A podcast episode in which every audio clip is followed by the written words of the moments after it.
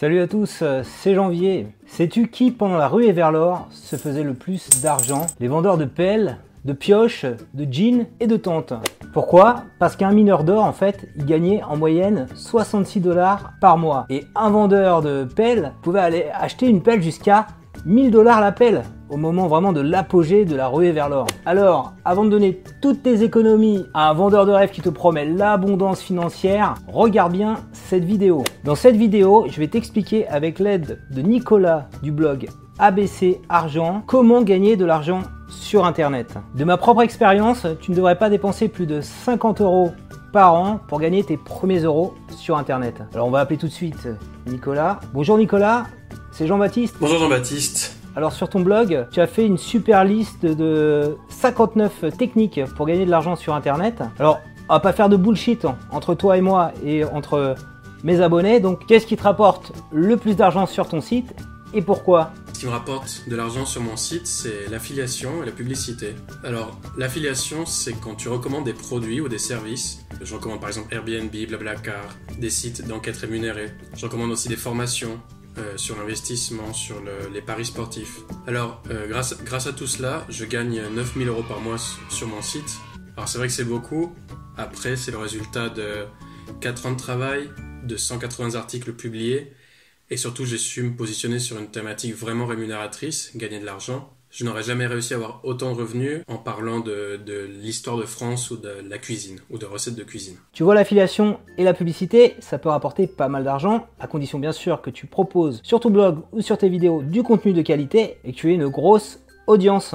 Moi, à titre perso, avec plus de 100 000 visiteurs sur ma chaîne YouTube et sur mon blog, je gagne à peu près 500 euros de revenus publicitaires et d'affiliation tous les mois. En vendant mes livres sur Amazon, sur la Fnac et sur les autres plateformes, en auto-édition, en édition traditionnelle, je gagne à peu près l'équivalent aussi de 500 euros par mois. Nicolas, comment je peux faire concrètement si j'ai un vrai savoir-faire? Par exemple, je sais faire du montage, je sais faire des vidéos, du graphisme, du design, j'ai créé un site internet, mais j'ai pas suffisamment d'audience pour en tirer des revenus publicitaire Alors justement, ça m'intéresse que tu me poses cette question. Beaucoup de gens pensent qu'il existe une recette miracle pour gagner de l'argent. Évidemment, c'est faux. Moi, tu sais très bien, il faut, il faut travailler, il faut faire des efforts, il faut apprendre, se former. Il faut être capable de savoir monétiser son savoir-faire et ses compétences. Pour ça, il y a plusieurs idées. Tu peux par exemple proposer tes services en ligne sur Malte ou sur 5 euros. J'ai un de mes lecteurs qui gagne plus de 1000 euros par mois en proposant la rédaction du dessin au fusain. Tu peux aussi euh, donner des cours particuliers, donc soit euh, à côté de chez toi, soit euh, sur un site comme Superprof qui te permet de donner des cours à domicile ou en, par vidéo interposée. Ou encore, tu peux, tu peux tout simplement proposer des formations vidéo sur un site comme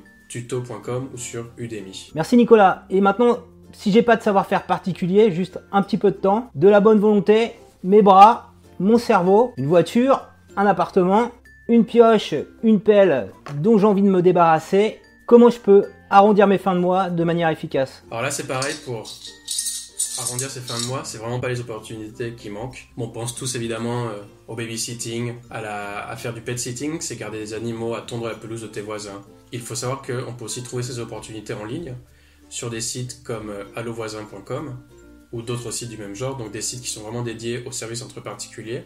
Donc il y a aussi des sites spécialisés comme euh, qui permet tout simplement d'aller aider d'autres personnes à déménager. Donc pratique si vous avez des gros bras, des gros muscles ou euh, une, camionnette. Si vous avez une voiture, vous pouvez évidemment la louer, la prêter à d'autres particuliers sur Drivey ou WeCar, euh, faire du covoiturage sur Blablacar si vous avez un logement, vous pouvez louer une chambre ou le logement entier sur Airbnb. Euh, il existe aussi des sites qui vous permettent de, prêter votre jardin à des campeurs pour la nuit ou pour plusieurs nuits.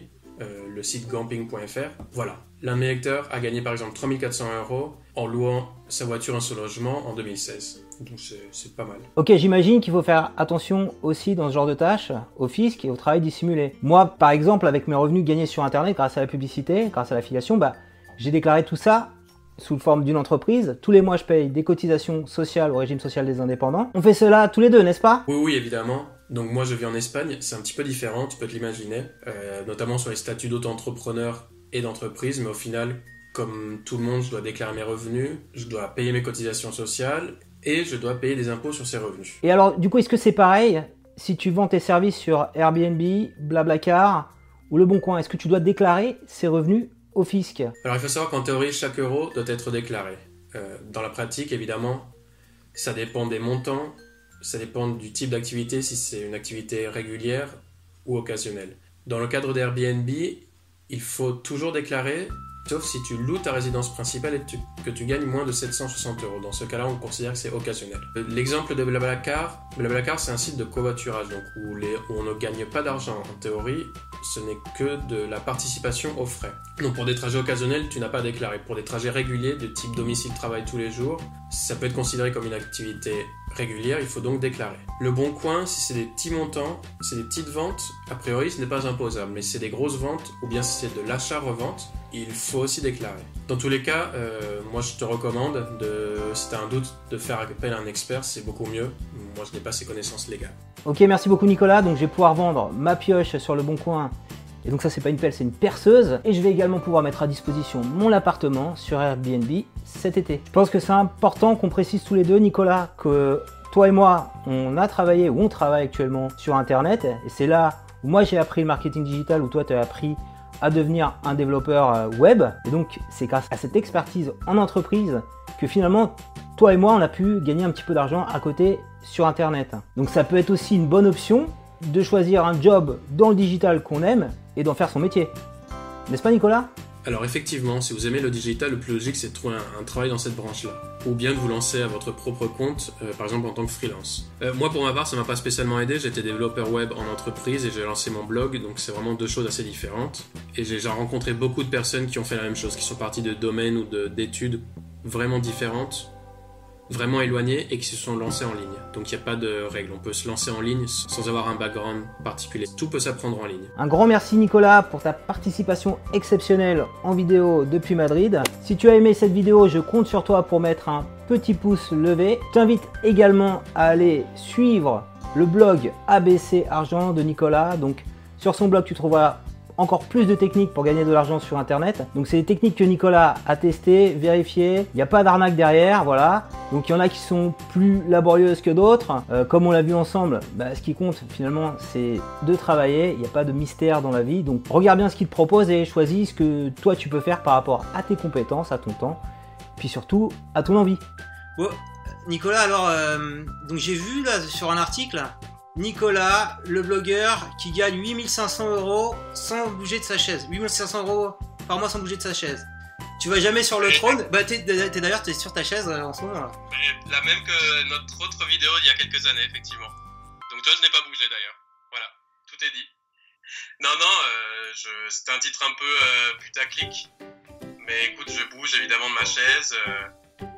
je, voyage même parce qu'on s'était vu sur Paris et voilà, faire un blog, c'est beaucoup plus qu'être devant un ordi, c'est penser à, à plein d'idées.